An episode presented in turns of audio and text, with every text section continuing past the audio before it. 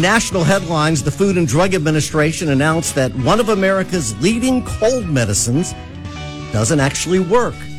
Phenylephrine, a decongestant found in most cold and allergy medicines like Sudafed, Allegra, Dayquil, Dayquil, was essentially no better in providing relief than a dummy pill. So were these medicines taken by allergy sufferers? It is so great having Dr. Marc Cromie on the show from Chattanooga Allergy Clinic. He always seems to make topics very easy to understand. Are these drugs taken by allergy sufferers? Are you, are you hearing that?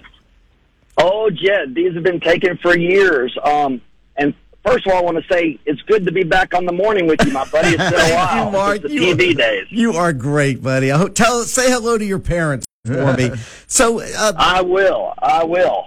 So- and you tell Mr. Joyce he needs to come back and see me. I think he's in denial. He doesn't think he has allergies, but I know he does. all right, I'll tell him. That's funny. So, so what do they do now? They say this is like taking a uh, placebo.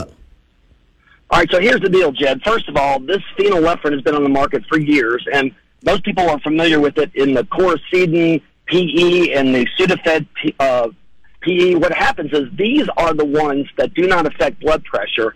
Uh, that way, they're over the counter.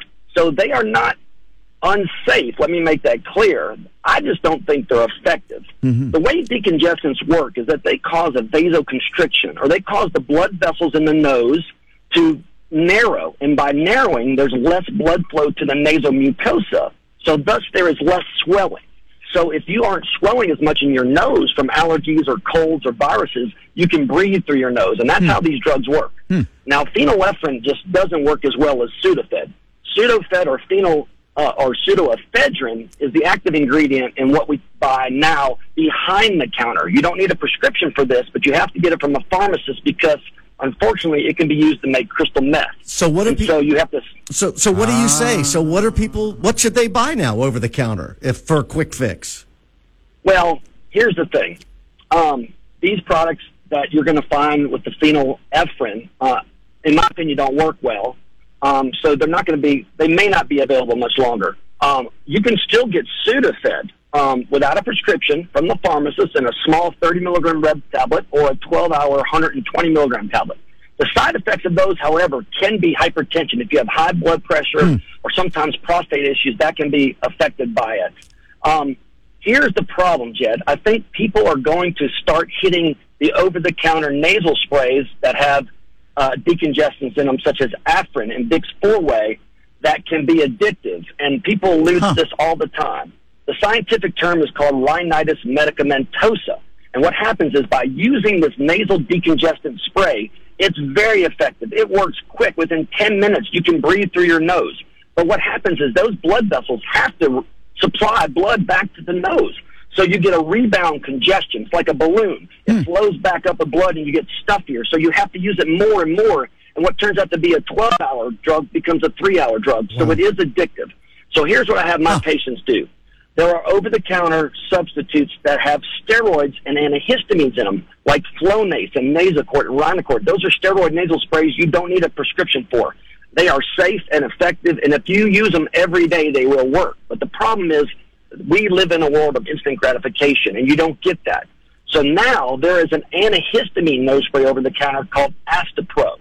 Um, and it is an antihistamine nose spray, so it's like squirting Zyrtec up your nose. It works fast, and it will help. So And it's over the patients counter. can still over the counter. So Okay. patients can still take Allegra or Zyrtec or Claritin for their allergies, which is an antihistamine, and they can take the nasal sprays that are not a decongestant, such as the steroids Flonase or the antihistamines Astepro. All right, I got, But- I, I got, I got several questions for you. Most people with multiple existing allergies can they safely take the COVID nineteen vaccine?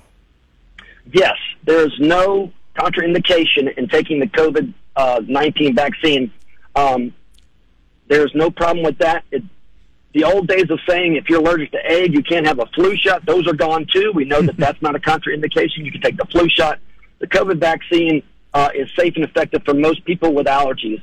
Um, sometimes there's an ingredient in it that is a preservative uh, that folks can have a sensitivity to. We can do testing for that, but it's very, very rare. So um, most of the time, people um, do not want the COVID vaccine. It's not really a true allergy. All Uh. It's a preference and an opinion, or or they might be obviously uh, nervous, which a lot of people are. Yeah. All right. So now that hunting season is near, we need to talk about the red meat allergy. Although research has ramped up in recent years, the medical community still is not sure how the allergy develops after a tick bite. But ticks can survive year round. So this is something that uh, that a lot of folks still are unsure about. Yeah, Jed, I've probably got about a thousand patients on my active uh, list that have alpha gal, and that's alpha gal, G A L, and this is the tick-related meat allergy. So this is really interesting. What they found was patients that are sensitive to the Lone Star tick will become allergic to red meat, but they're allergic to the polysaccharide or the sugar component of the meat, and this can be any mammal meat: beef, lamb, pork, venison, sometimes even dairy, particularly fatty dairy like ice cream. Hmm. So what happens is it is a delayed reaction. True food allergies are immediate. Like if you have peanut allergy or shrimp allergy, within minutes of eating, you're going to have itching of your throat, mm-hmm. hives, problems breathing. You might need an EpiPen. With alpha gal, you have a hamburger steak for dinner at six o'clock. You'll wake up two thirty in the morning having hives or problems breathing. So typical reactions are anywhere from two to eight hours later. So this is what has delayed the diagnosis of this for years.